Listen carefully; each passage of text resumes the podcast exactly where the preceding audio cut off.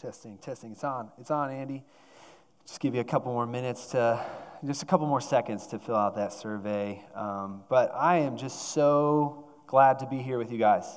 Um, a lot of new faces, which is so cool, and a lot of the same faces. Um, maybe you've been with us for a couple of years or just the last year. Yeah, Dan and uh, Riley down here, they're going to be rocking the front row. So if anybody wants to brave the you know front row, they're going to be right there. So you can join them. You won't be alone because they will be there as long as they're in town.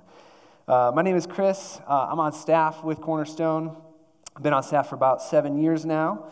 Um, and we have a dynamite team of staff members, and I'm just so happy to be a part of that team. Uh, but we, we've said it multiple times this morning, but we want to welcome here. We're just excited that each and every one of you are here, and, uh, and, and our, our hope for Sundays um, is to just be together and, and to rest in this space from the, previous week and to get ready for the next week. Um, this is going to be an opportunity for us to question and wander, like, not wander, wonder um, who is God? And what, is he, what does that mean for my life? And uh, it's also an opportunity to worship together, worship our King Jesus, and, and also to be centered around God's Word, um, to where we can pursue being a disciple and making disciples uh, in Jesus' name. And a disciple is just a learner, someone who learns God's word and is able to apply it to their life. And that's the hope here is that we, we learn something from Scripture this week that we can apply to our lives that will bring us into the next week. So before we, we jump into more stuff, I just want to take a time of prayer. Um, and so would you pray with me? Lord Jesus, uh, we just come together in this space. We, we pray for your Holy Spirit to be in here now and, and moving in each and every one of our hearts, Lord. I pray that all these new students and everyone that's in this room, Lord, would you just bless the next year that's ahead of them? Just this next semester, Lord. There's going to be a lot of highs and a lot of lows and a lot of in betweens, Lord, and I just pray that you would be in the midst of it all. That you would make your presence known and that you would be there for them in, in friendship and, and helping them find friends and uh, just being connected, whether it's in this church community or um, another church community, all the church communities that are on campus, Lord, I just pray for them that um, so they would find a place. And Lord, uh, I just pray this all in, in Jesus' name. Amen. My mouth's a little dry, but that's okay.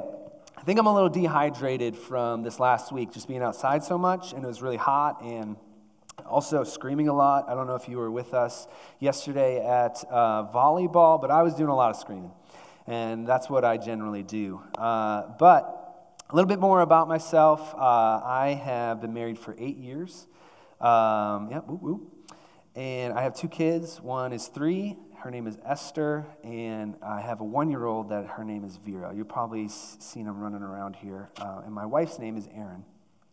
And we met within Cornerstone.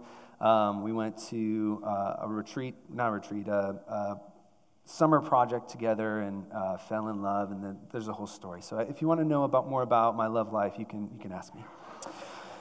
Uh, but I recently started reading. I'm, I have not been a reader most of my life, um, but yes, Nia loves it. Emily's got me gotten some. So I just finished a book, and I think it's the quickest that I've ever read. But if you want to know more about that book, let me know. I'll tell you more. Um, and I might be a little late to the game, maybe a little old, but I just started reading Percy Jackson, the first book. So we got some Percy Jackson fans in here, which is awesome. Um, if you have any recommendations, I'm on Goodreads. You can you can follow me, or you know. Uh, but some other things that I love to do is I love playing board games. Uh, I love working in the garden. I love anything to do with my hands. Uh, fishing, uh, playing sports, watching sports, uh, and really, I really just love being around people. I enjoy just company, and I'm a huge extrovert. Um, but I think the top of the list at this point, it's, it's, a tie between the, the NFL and the NBA at this point. And I may have just lost half of you in just saying that, but bear with me. I have a little bit of a story, and I really love the NBA. And today, um, the topic is trust the process. And it all comes from this NBA team, the Philadelphia 76ers. Has anybody heard about this at Philadelphia? Okay, so we have some people. Great, great. Um, in the last 10 years, this is 10 years ago, there was this GM, which is the general manager, the guy that's kind of trying to run the organization. He is uh, trying to get some momentum with their team. And he comes up with this idea of like, we're going to do terrible for the next foreseeable future to acquire high draft picks in the, in the draft. I know I'm losing some of you, but bear with me, just listen. Um, and, and so that they could have a really good young team. So they, yeah, so they're tanking. They're just losing games on purpose. And uh, I, don't, I don't know how, how the 76ers fans did it, because when my team loses, I'm, I'm distraught. But the people saw the process. They saw it. And they were tweeting out. They were like, in tr- uh, trust in Hinkie. In Hinkie we trust. Uh, and he just kept talking about this process and kind of casting this vision. And so this, this trust the process also came about on Twitter. Is it still called Twitter or is it called X now? I don't know. Okay, great. Anyway, uh, I don't know much about the interwebs. Um, but I, I can't imagine any other person in a higher up position saying, trust the process in this next couple of years. We're going to suck, but just trust me. Can you think of like, what if an author had said that? And they wrote like terrible book after terrible book after terrible book. And they were, wait, wait, trust that there's going to be a better book. In two years, there's gonna, it's going to fly off the shelves. Or like the Marvel series. Do you think the Marvel series would be as big as it was if, if you know, the main person that was writing the, you know, not writing, but like doing the directing, they were like, wait, wait, these, these next five movies are going to stink. But, you know, trust the process. I don't think this would really happen, right? And so um, but here's the thing what, this, what Sam Hinkie was doing, it worked, which, which is just crazy. Kind of. Yeah, Kyle's like, eh, I don't know if it worked. But um, it, it, it, worked because they got a dynamite player. Does anybody know who Joel Embiid is? Yep, that's right. Rock Chalk, yeah, he's from, where is he? Kansas, right? Um, um, and uh, he's, he's phenomenal. Uh, and does anybody know what his nickname is? What? His nickname is the process. Because everybody was like, trust the process, trust the process. And here he is. He's, he's massive. He's a center. He can shoot a three. He can take it down. low. It's just, he's awesome to watch. And I'm, I'm a Celtics fan. And uh, they played each other in the playoffs this year. The Celtics won. No, no big deal. But I was terrified of this guy of watching him play because he could just go off and drop off 50 points in one game. It was just amazing. But they trusted the process. Um, and in the midst of acquiring uh, Joel Embiid, Sam Hinkie was fired. and uh, they've gone on to, to try to win a title, yet they haven't yet. They trusted the process and they got a dynamite player, but they, uh, they haven't won a title yet. Uh, in Scripture today, we're going to see um, Paul exhort, extort us or uh, encourage us in, in, a same, in a similar way, not the same. Um, and instead of trusting the process, he's going to say, trust in Jesus in the process. And, and many of us are going through many different processes right now. Um, I think everyone's going through the process of moving in, right? everyone's doing that at this point. Or, you know, you're looking at the next four years of life, or two years, or three years, whatever, however more long you're here.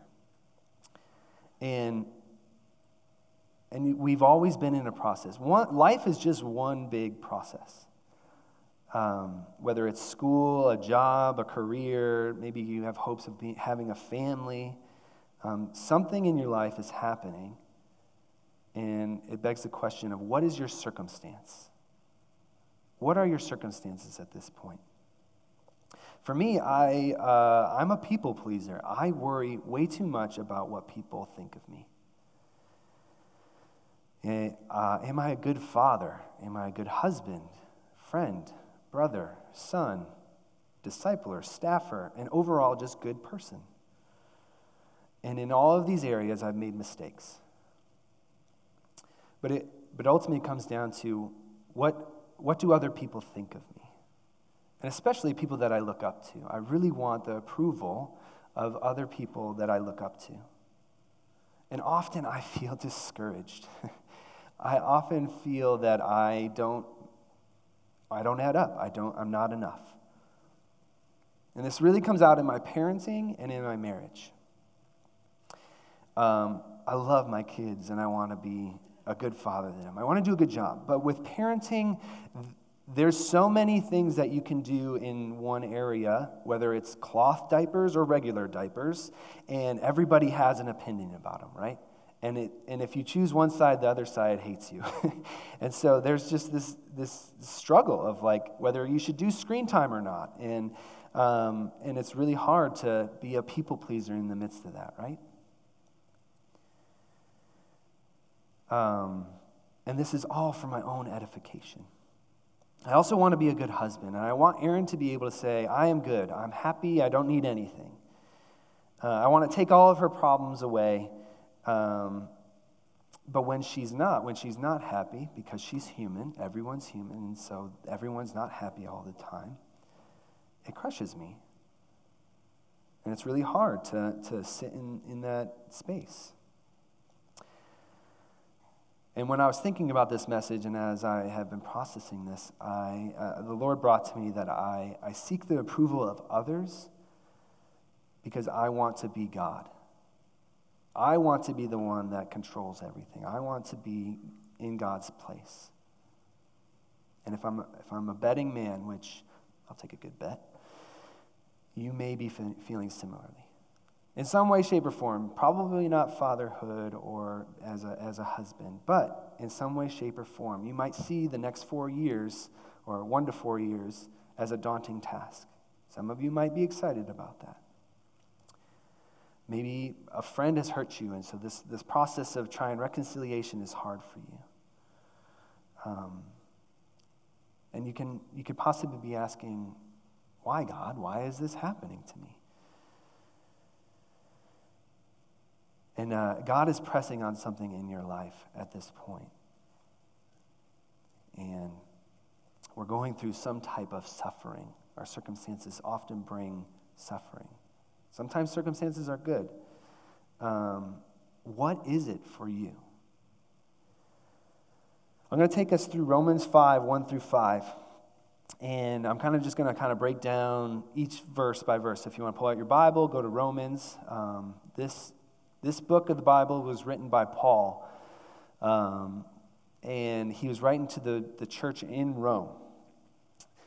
Uh, and so Romans 1, uh, 5 1 reads, Therefore, let's just stop there. If you ever see therefore, it, you just need to ask your, the question, what is the therefore, therefore?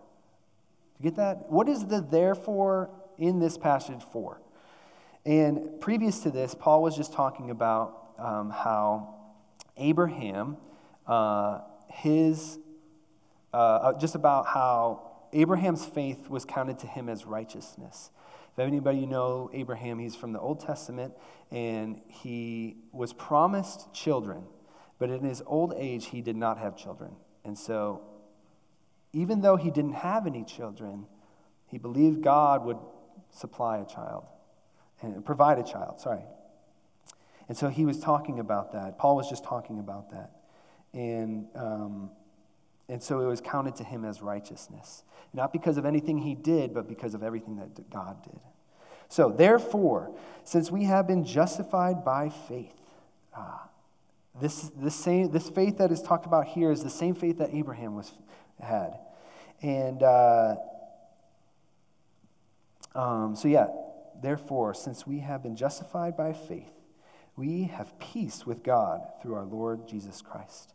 And this peace is, is uh, reconciliation between us and God. For those of us who have put our faith in Jesus, we are reconciled with God in, in, for all of our sins and, and those to come. Verse 2 um, Through him, we also have obtained by access, uh, access by faith into this grace in which we stand, We stand in this grace because we are forgiven. We, like I just said, we, we, all of our past, present, and future sins are forgiven. And therefore, the therefore is not in here, but um, we rejoice. It goes on to say, we rejoice in hope for the glory of God. Of the glory of God, sorry. So our hope is in Jesus. And in verse 3, this is, this is where we're going to be for most of the time. But verse 3 says, um, not only that, but we rejoice in our suffering. Hold on, Paul. You just told me to rejoice in the hope. Just the previous verse. There's, there was hope there. Now I'm, I'm supposed to rejoice in my suffering. What are you talking about? This is weird. Um, and, and of all people, I think Paul has the background to, to tell us that we ought to rejoice in our suffering. Um, in 2 Corinthians 11, 14 through 27, it, it says, this is just talking about Paul and kind of how what has happened to him in the previous years as when he came to know the Lord. Five times I have received at the hand of the, of the Jews the 40 lashings less one. Three times I was beaten with a rod. Once I was stoned. Three times I was, I was shipwrecked. A night and a day I was adrift at sea. On frequent journeys, in danger from rivers, in danger from robbers, dangers from my own people, danger from Gentiles, dangers in the city, dangers in the wilderness, dangers at sea, danger from false brothers, in toil and hardship, through many sleepless nights, hunger and thirst often without food and cold and, and exposure. This is a rap sheet, guys. Do you hear all this? It's insane the amount of suffering that Paul has experienced. And so he doesn't say this lightly rejoice in your suffering. But he goes on to say, rejoice in your suffering, knowing that suffering produces endurance.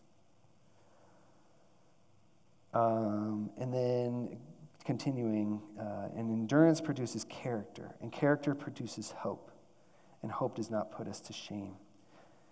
Because God lo- God's love has been poured into our hearts through the Holy Spirit who has been given to us.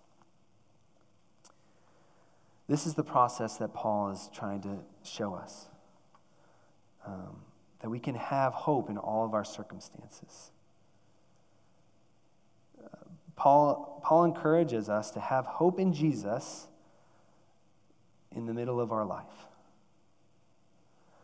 And I don't know about you, but it's really hard to endure something when you don't know why you're needing to endure anything.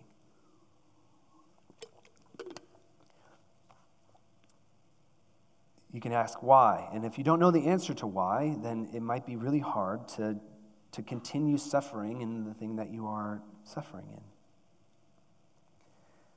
But Paul call, uh, calls us to, to endurance not by sheer strength He's calling us to intimacy with the Lord. God wants to know all of those questions. He wants, to, wants you to ask you all your why questions to Him. He wants every part of your heart. And in Psalm 119, it says, Blessed are those, uh, this is the second verse, blessed are those who keep His testimonies, who seek Him with their whole heart. God wants all parts of us. And, and sometimes in our circumstances, God uses those circumstances for us to endure. But when we endure, when we go to God, we will build the character to where new circumstances come up, we turn to God quicker and quicker because there's always something coming up, right? And that's going to build the character to continue to go to God in intimacy and, and to rely on Him and not ourselves, which then produces hope. Because our hope isn't in us or anything that we are going through, but it's in God. That we're not going through this alone. And so, uh, this hope that Paul is talking about is not hope in dating that person that you really like, your crush, passing your classes, graduating college, getting into that dream job, getting that dream job for yourself, getting married, having a family, and so on and so forth. None, it's not, it's in, your hope isn't in that, but it's in Jesus. And the reason why our hope ought not to be in those things is because it's fleeting. Eventually, those things come and pass. It often leads us unsatisfied or wanting more, desiring something else. It leads us wondering what is, what is life about? But hope in Jesus, um, we, uh, we, we have a purpose. Our suffering doesn't go in vain. The question of why am I going through this can call, calls for a deeper question when you put your hope in Jesus. It, it calls us to ask, What are you teaching me in this, Lord? Is it to trust in you? Is it to trust in you as a provider, as a protector, as a healer? Is it just calling me to be more intimate with you, Lord? And I just read off the, the kind of the rap sheet of, of Paul and what he had to endure, but Jesus went through way more than we could ever imagine.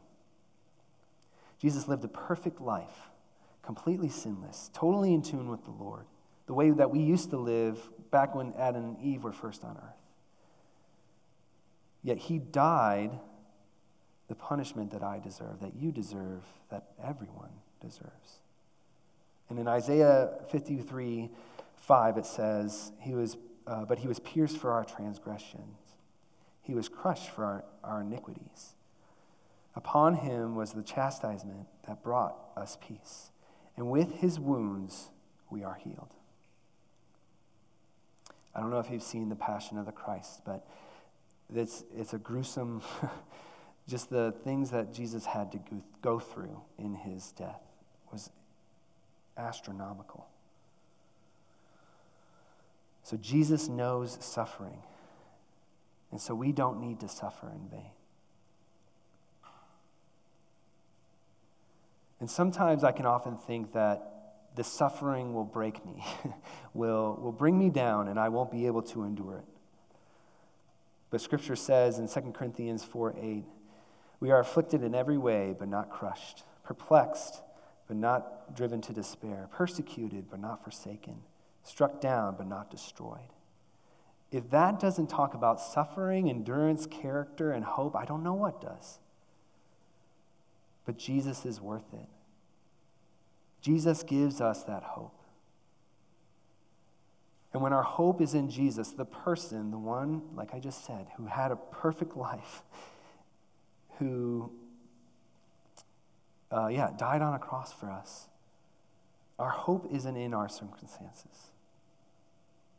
It's in the person who was here on earth at one point.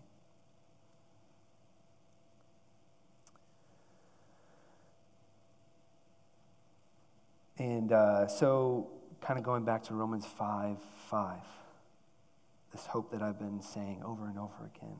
And hope does not put us to shame because God's love has been poured into our hearts through the Holy Spirit who has been given to us. Those of us who have made that commitment today, we can stand firm in that hope is coming in the future because the Holy Spirit has been given to you. So, where is your hope at right now? It might not be in Jesus, and that's okay. It, mine isn't often. but we, we can put our hope in Jesus. And Paul encourages us in this scripture to stop putting our hope in the circumstances or that next thing and put our hope in Jesus.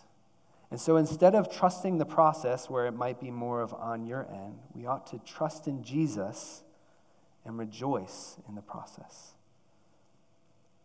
This is not easy. It is hard. It is difficult. It takes, it takes a lot of time and effort. It's a long and strenuous work, but it's worth it because God is far more, He cares far more, more about your heart and what is happening in your life than any amount of success that we have created in our heads. Like I said, this, this process is slow and it is difficult.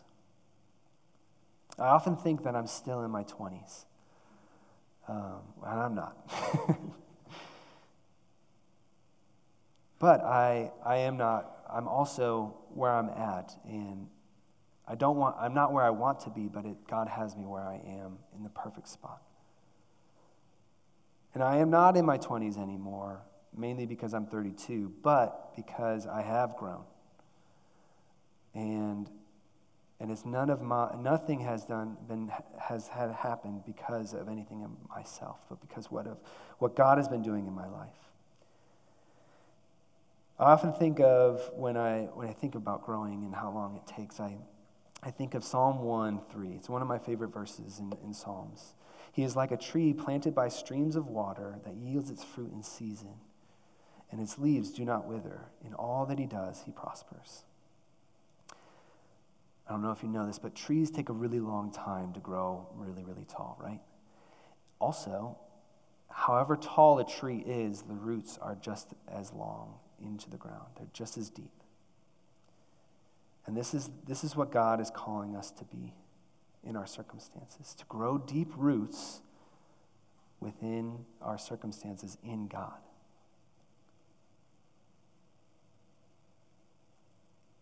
I was just talking to someone a couple days ago about their summer and how difficult it was, but they experienced a ton of growth. And it was amazing to hear, but it, it sounded hard and, and even painful. But God wants to do a work in that midst, in that, in that hard time and, and in that painful time. Our spiritual growth is often a long journey, long and painful journey, and God wants us to grow deep roots of intimacy with Him, which brings trust. He wants us to trust in Him. And this is all for our good, and so that we, beca- we can become the men and women that God sees us to be not the future person that we see, but God sees us to be.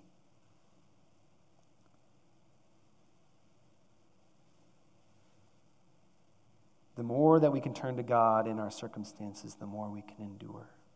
The more we endure, the more that we have the character to turn to God in new circumstances. The more that we turn to God in new circumstances, the more we have hope. And hope does not put us to shame. Again, trust in Jesus and rejoice in the process. We're going to step into a time of communion at, at this point. We've uh, set up some gluten free bread in front of us and some uh, grape juice.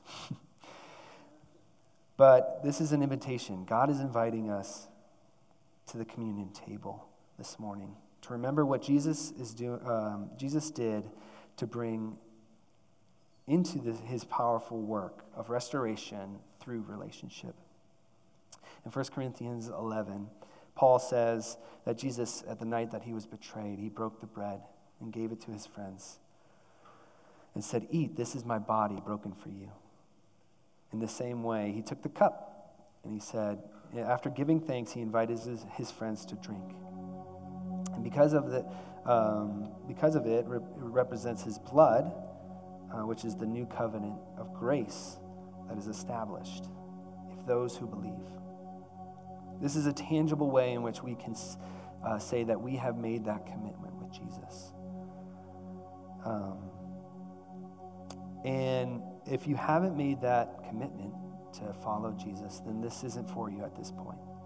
But this, this will be a continued invitation to, uh, to place your and fully surrender to, to Jesus.